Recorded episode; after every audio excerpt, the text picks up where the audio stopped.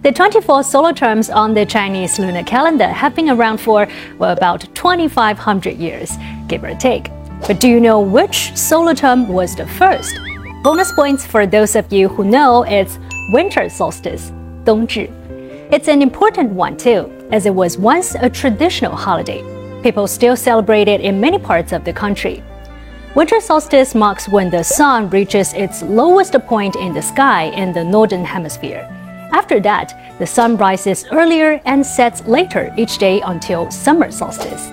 It's also a time for Chinese families to get together. There was a saying that winter solstice holiday is greater than the spring festival. 冬至大如年.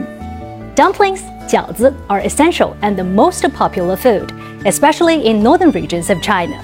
In the south, glutinous rice balls, 汤圆, that symbolize family reunions are gobbled up in abundance.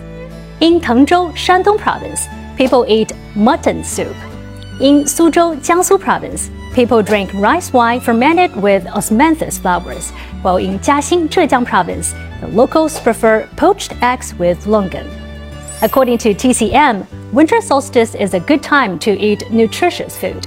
Many types of food are good for you during this period, such as 莲子, lotus seeds, 芡实, gorgon fruit, 赤豆, red beans, and 大枣, Chinese dates.